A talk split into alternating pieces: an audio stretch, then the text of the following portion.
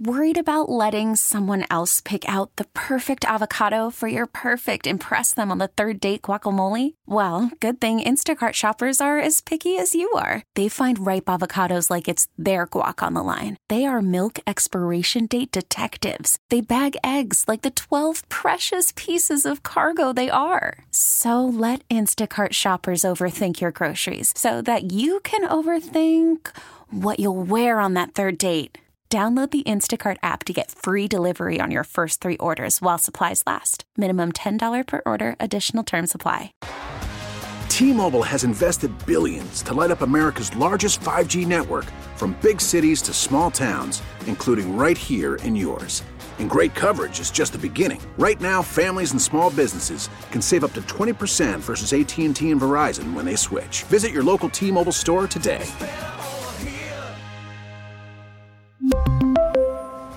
Plan savings with three lines of T Mobile Essentials versus comparable available plans. Plan features and taxes and fees may vary.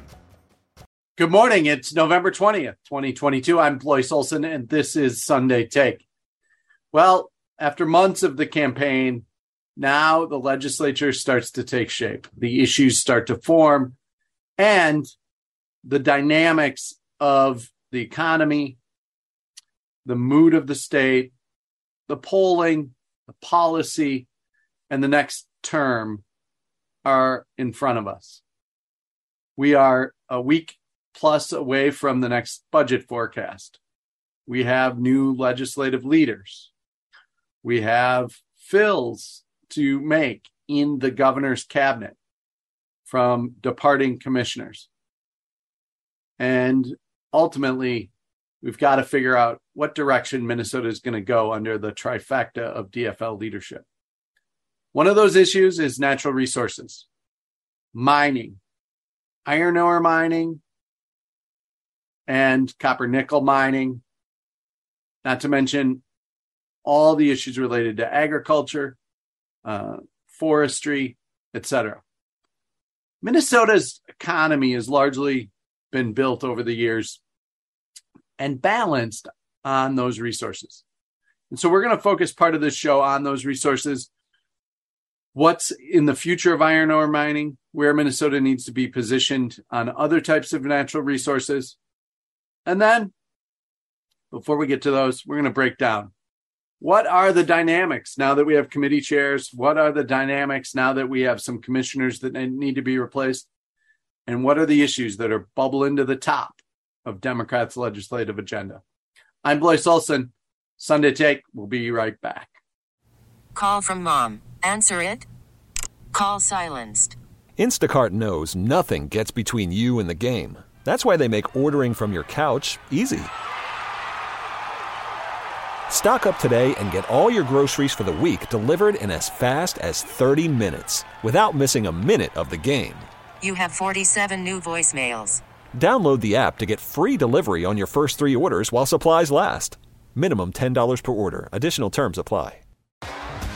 T-Mobile has invested billions to light up America's largest 5G network from big cities to small towns, including right here in yours. And great coverage is just the beginning. Right now, families and small businesses can save up to 20% versus AT&T and Verizon when they switch. Visit your local T-Mobile store today.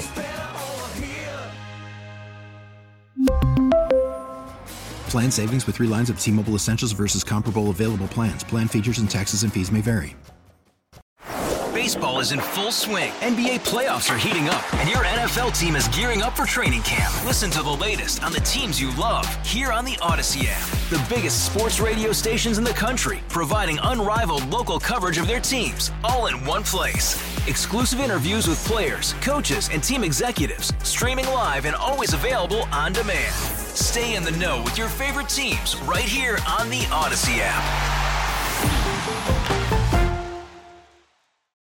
Well, last week we digested the results of the election and we talked about the silent surge in the suburbs amongst college educated independent women. That is how we got the DFL majority in the Senate and the House and in the governor's office. But this week, we start to see what that means. On Friday, leaders of the House and the Senate put out their chairs And there's some interesting choices.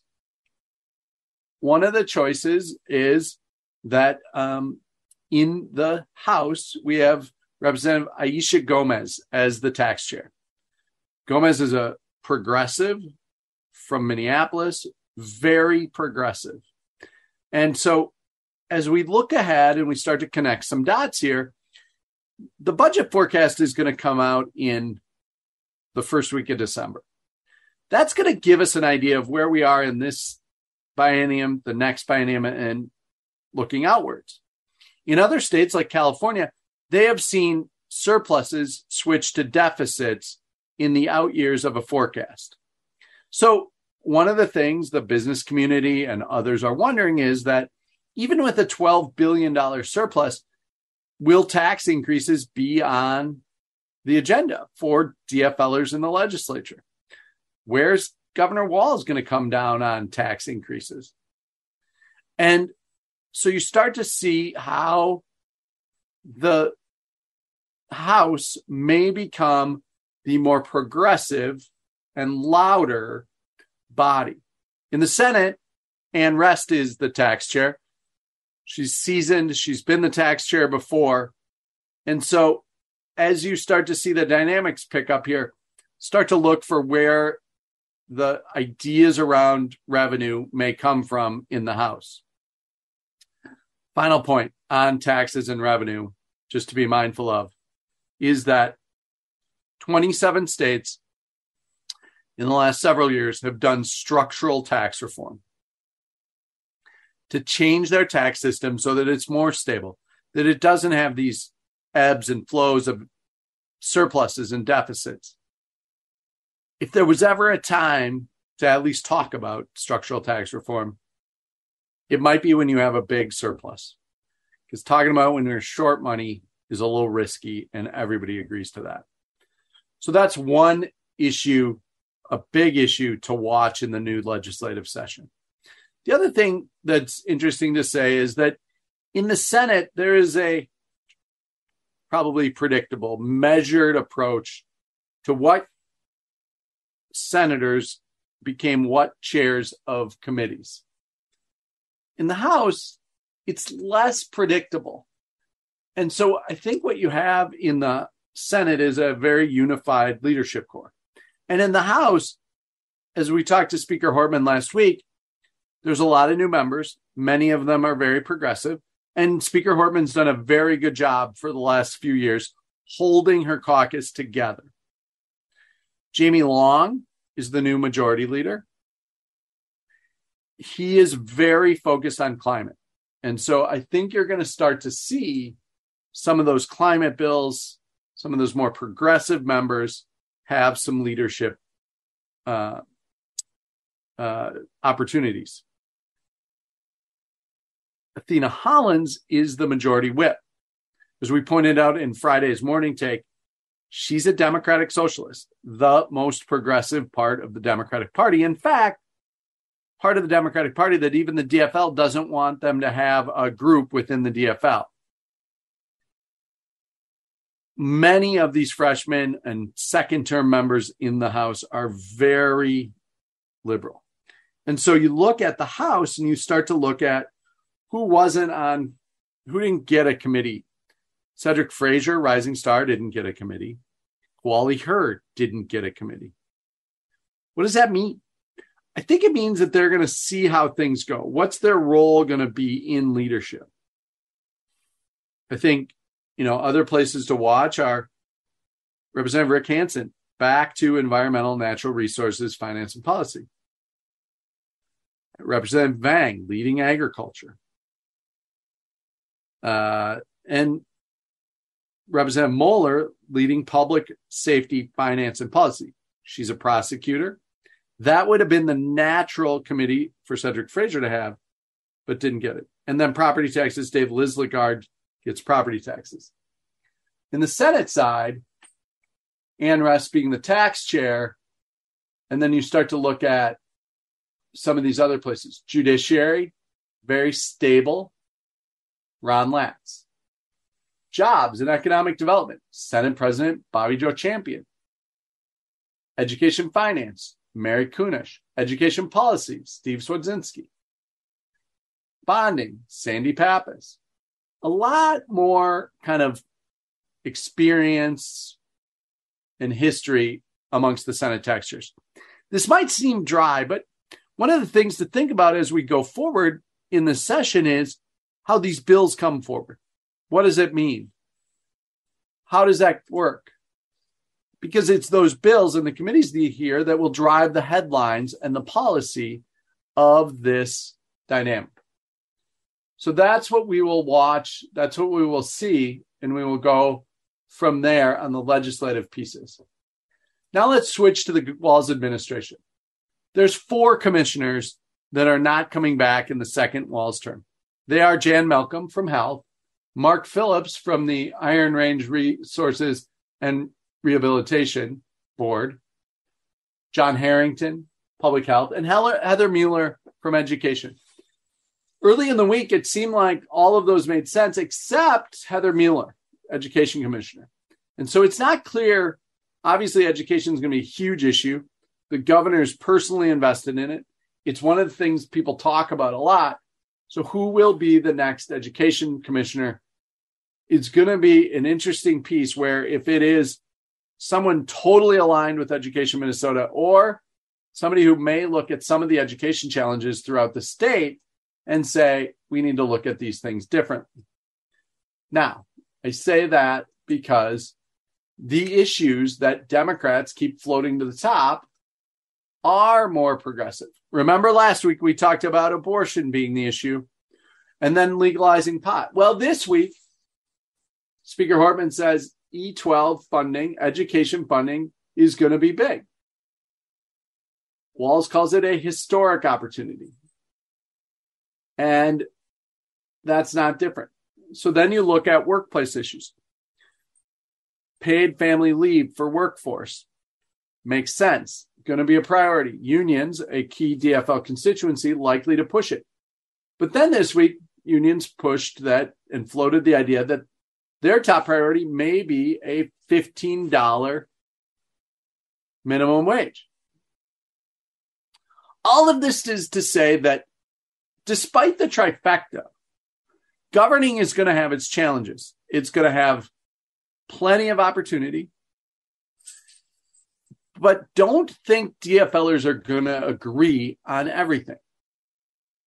Because within the DFL, there are multiple groups, there are multiple interests, and there are multiple ideas. That's natural. But as we watch this kind of play out, Democrats are going to have to get aligned, and Republicans would be wise to wait till they're aligned before they criticize, or highlight where they're not aligned because there's going to be plenty of opportunities where they're not aligned. Unemployment rate came out this week. Again, very low. And of the events I covered and was at this week, there's a couple highlights. On Friday, the Economic Club, we're going to talk more about that through this conversation. On Thursday, the State Chamber Economic Summit. On Wednesday, Minnesota Multi Housing's Changing the Game event talking about how housing needs to change. Look, Minnesota's issues are complex, and there's not one single solution. And as I just laid out the smaller details of the dynamics of the legislative session, the need for new commissioners, take your Thanksgiving and remember let's be thankful that we live in Minnesota. It's a great state and that we have an election that very few people have questioned. When we come back, Lourenco Goncalves, the CEO of Cleveland Cliffs, he's going to talk about one of these big issues.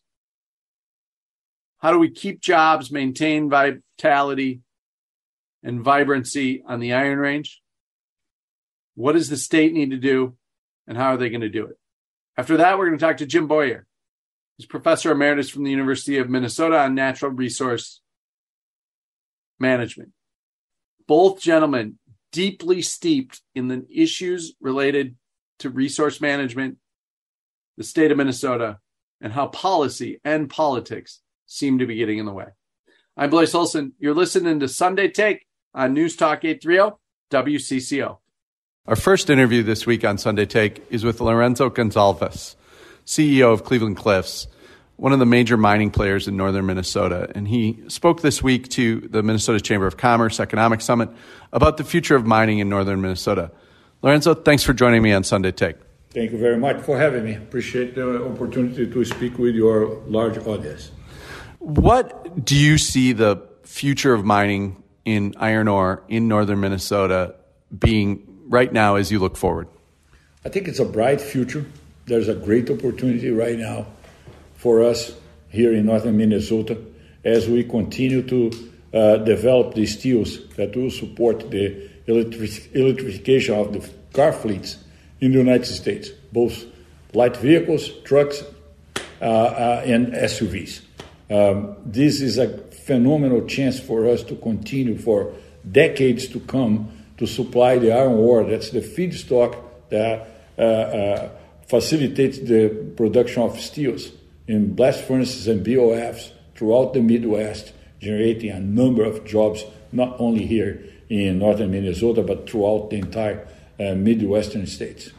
What does Minnesota have to do to realize those decades of jobs here in Minnesota?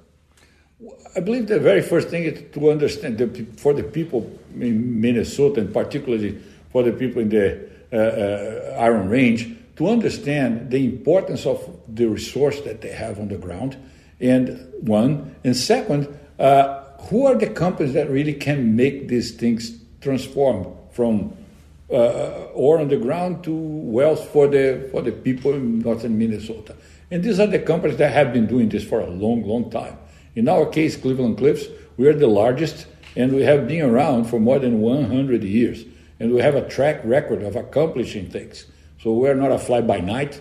We haven't started yesterday, and we plan to be here for several decades into the future. One of the issues has been the leases uh, in Nashwauk. You have a potential case in front of the Supreme Court. If if that goes forward, um, how do you kind of see it playing out? Are you committed to Nashwauk and trying to work with the state to get those leases? Yeah, first of all, so for the record, I don't have anything in front of the Supreme Court. Uh, the ones that, uh, that have been squatting in that area for more than yeah. two decades at this point, they do because they lost in a, a, a, a court of law, mm-hmm. then they lost in a court of appeals, and now they're pledging their case to us to the Supreme Court. But this is a hail mary. And uh, we don't believe, we, the educated people, don't believe that they have any chance to even have their case uh, uh, taken by the Supreme Court. So I believe we are really in the last inning of this long baseball game, and uh, we finally will have access to the other two thirds of land in Nashwauk that are outside of the one third that I already control. Are you ready to negotiate directly with the state to get those leases? We are. We are ready to negotiate, and uh, we negotiate in good faith, and we believe that the state will negotiate in good faith as well. Sometimes those leases have been put out to bid. If they're put out to bid, would you bid? No. I already have one third. So if they put out to bid, uh, I take the chance of uh, someone else getting the other two thirds, and then uh, the, the the the saga that has going, been going on for more than 20 years now, will start over. And uh, I'm not going to play that way. Uh, a few years back, you committed or you were ready to build a, a new plant in Nashwauk, a billion dollar investment. You told the story to the chamber this week about why that plant ended up in, in Ohio. Talk about your frustration at that point and, and what it meant and how Minnesota could have dealt with that differently. Well, if I had access to the land of Nashwauk at that time, that plant, plain simple, that plant would be built in Nashwauk.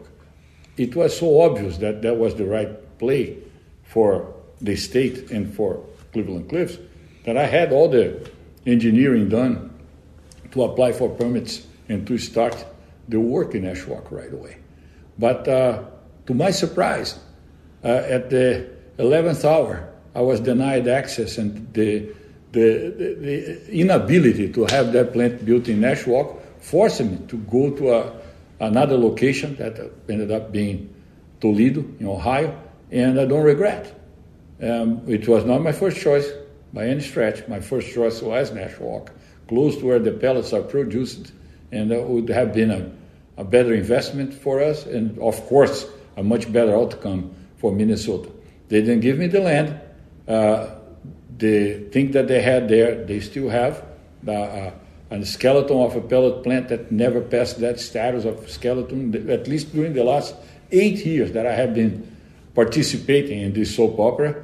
And uh, I built my plant. The plant is operating for two years now, and it's the state of the art, most modern direct reduction plant in the world. A big success, a big reason why we're able to acquire two steel companies and transform ourselves from a $2 billion in revenue company in 2019 into $20.4 billion uh, revenue company last year, number 171 in the Fortune 500. What what's the difference between doing business in Ohio and doing business in Minnesota? It's the difference between the weather in, in Minnesota and the weather in Florida. You're implying Florida's better? I'm implying Florida is sunny. And it's cloudy here? It's snowy. It's snowy. Um, when you were in those negotiations uh, on the Nashwauk plant, Governor Dayton was governor. Governor Walz is governor now. Is there a different attitude or a different tone you're feeling from this administration than the last? Uh, in the recent months, yes. For several years, if the the change was happening, was so slow that I could not notice. But in the last few months, I absolutely noticed a change, and uh, I'm very pleased with the change in attitude that I'm seeing from Governor Walz and the DNR. You, let's go back to that weather reference and working in Ohio. Um, how much time, what was the timeline you spent on trying to figure out if Nashwauk was going to work versus the time it took for you to decide and, and start building in Ohio? In Ohio, I was incentivized by the elected officials, I mean, the then Attorney General Mike DeWine, to apply for a permit even when I was not completely ready because my drawings were prepared for Nashwauk, Minnesota. So I had some changes that were not just cosmetic, it were related to, to soil, were related to water resources, were related to real things when you're dealing with a, a plant of that magnitude. But he said, now start with the permit and then we'll, we'll be moving along and then you'll be fixing the documentation as we go. And that kind of expedited everything. I got my first permit, the permit to break ground, in less than three months. Less than three months. So it was amazing. For us that to have been doing business in Minnesota for so long, it was really refreshing. As we wrap up this interview, um, you you sent a message to all of Minnesota about working for the future and what business leaders need to do here. What was that message? The message that you, I, I think you are finally in the right direction. You finally elect new people to take care of the people's business. You are not conned into electing the same old same and believing that your life will be better. And I'm not talking about Republicans or Democrats. You saw me, sitting at the table with a senator elect Republican and a senator elect Democrat. I was at the table, at the same table as David Lislegard, our state representative in the area. So I don't care if they are Democrats or, or, or Republicans. I care if they are doing the, the, the, the work of the, the people, the people that live there, the ones that ultimately vote. And uh, I think for the first time, I saw something happening here. I'm very pleased to see that. And by here, you mean the politics of the Iron Range? I'm, I'm talking about Minnesota as a state. I believe that uh, you have great people in this state. Uh, I believe that even outside, uh, I would say that uh, uh, my contacts in Washington, D.C. through Minnesota are extremely good at the level of Senator Amy Klobuchar, former Senator Al Franken, Senator Tina Smith, Representative Peter Stauber. These are all soldiers of the people of Minnesota in Washington, D.C. The problem is here, inside the state. And I see the problem starting to be re- resolved with this new generation of young politicians. At least now, uh, we see the hope that these new folks will do the work of the people. Lourenco Goncalves, thanks for joining me on WCCO. Thank you so much for having me. Appreciate it.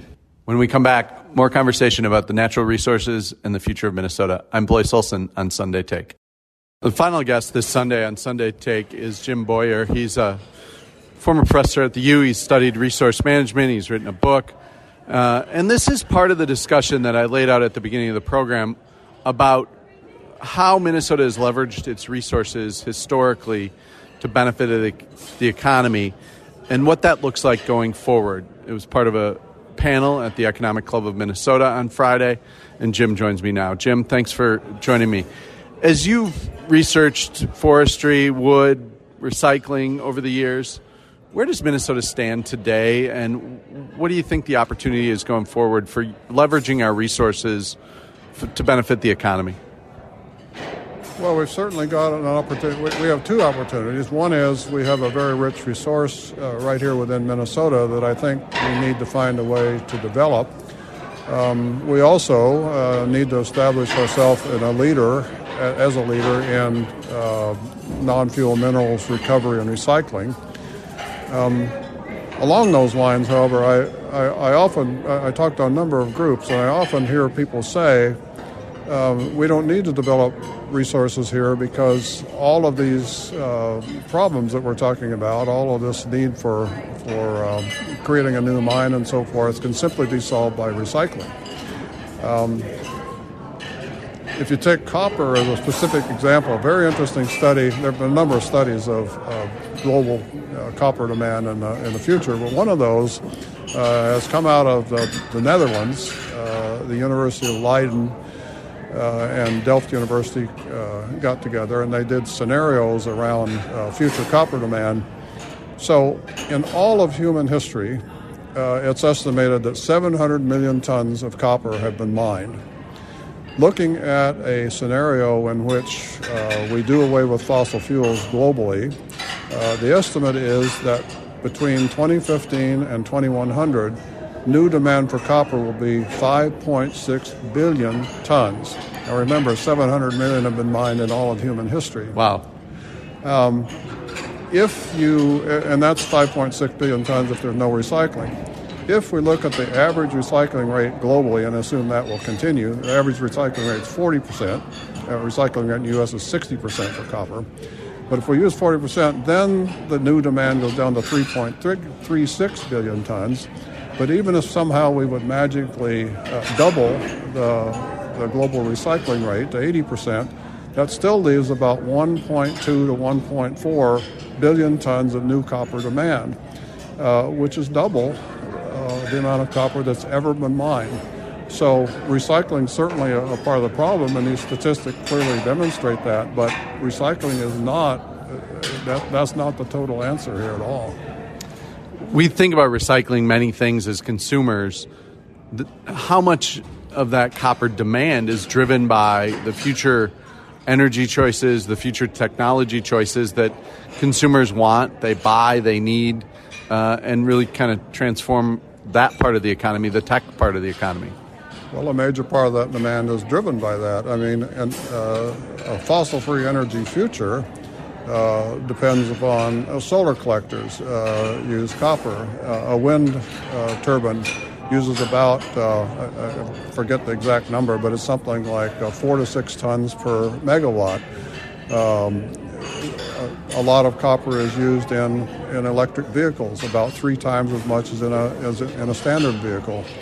Um, so the way things stand now, unless there's some kind of new technology breakthrough, uh, copper is one of about uh, seven or eight uh, minerals that are critical to uh, fossil-free energy development. Um, so yeah one of the debates here in Minnesota has always been, you know, balancing the environment and, you know, non ferrous copper mining. But right now, we're using products that are getting their copper from other parts of the world. Where is copper coming from? And can they sustain the mining there? Because resources are where they are, but when they're gone, they're gone, and you have to find other places. Where does Minnesota sit compared to the globe in quality of copper and access to copper?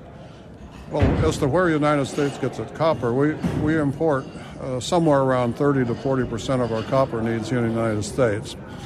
Our copper reserves are known reserves are about the same size as those in Mexico and about four times those of Canada. We're a net importer from both of those countries. Um, our primary source in, the, source in the United States is Chile. Um, and as I indicated in uh, the forum this afternoon, uh, the Chilean um, uh, deposits there uh, have been very heavily mined for a very long time. And stunningly, in just about the last, only about a decade, the ore quality there has declined 25% um, or more in just one decade. And the result of that is that the, the average ore quality in Chile now is, is as low as pretty, almost anywhere else in the world.